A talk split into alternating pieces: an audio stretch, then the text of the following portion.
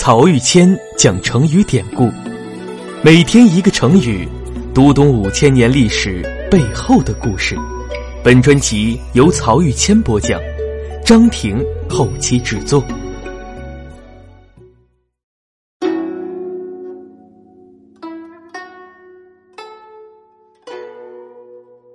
这一讲我们分享的成语是不学无术。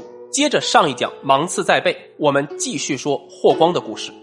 在讲霍光之前，我们先来说说汉宣帝的身世。而说到汉宣帝的身世，就不能不提巫蛊之祸。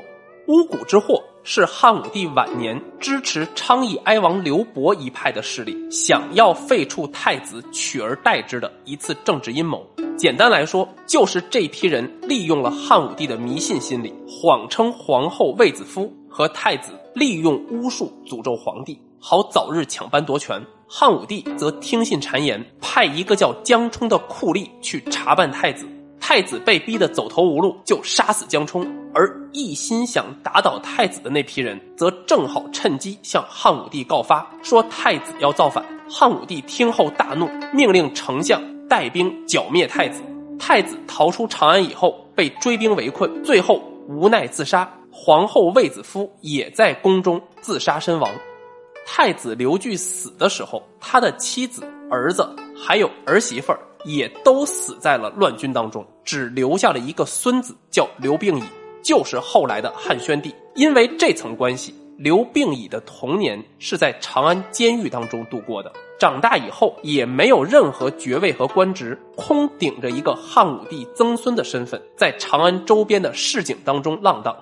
等到霍光废黜昌邑王刘贺，这个原本无人问津的小伙子，突然成了皇位的热门人选。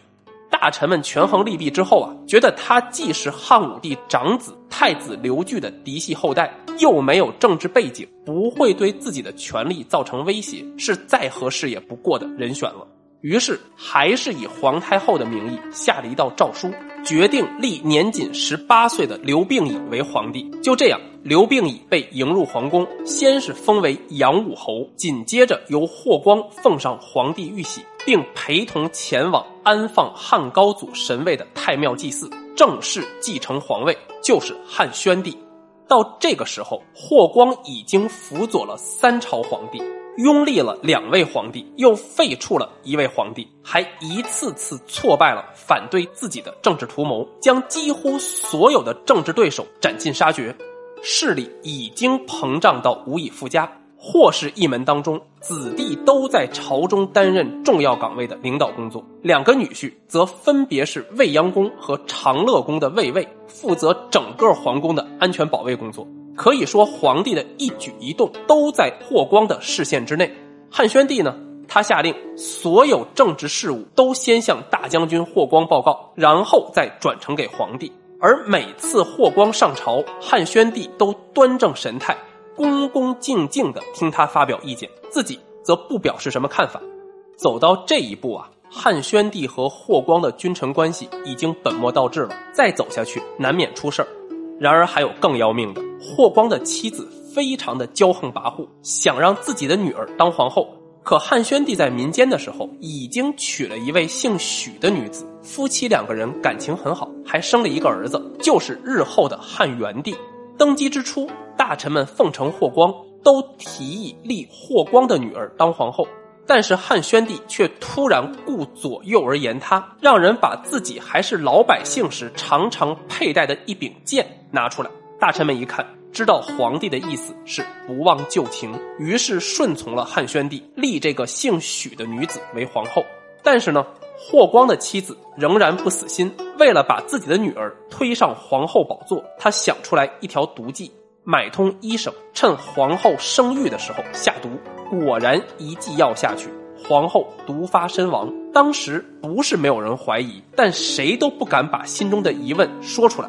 等到后来风声走漏了出去，汉宣帝开始查问霍光的妻子，才对霍光说出实情。那听了之后，霍光也是如同五雷轰顶，大惊失色。但事到如此，一旦阴谋公开，自己也就走到头了。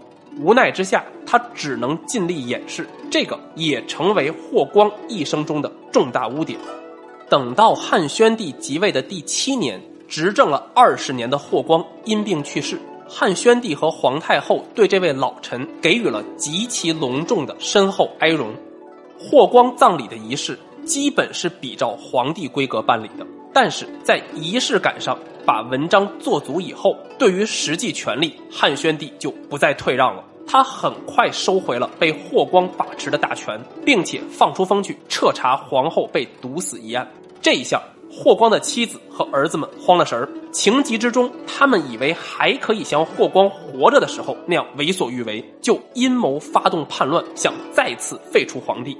当然，这一次强弱情势发生了逆转，叛乱还没有发动就被告发，汉宣帝则迅速平息了事态，霍氏一门遭到灭族，跟他们有所牵连而遭到诛灭的，据说有上千家之多。后来啊。史书上评价霍光说他尽忠为国，是立下了大功劳的。比起商周两代的名臣伊尹和周公，也不遑多让。但是这个人却不学无术，不懂得圣贤的道理，以至于纵容家人犯下谋杀皇后的大罪，终于一步步把整个家族引入灭亡的境地。原本呢？班固在《汉书》当中批评霍光不学无术，是说他不能学习儒家经典，让自己的所作所为合乎大义礼法。那到了后来，人们就用这个成语来指代那些既没有学问又没有能力的人了。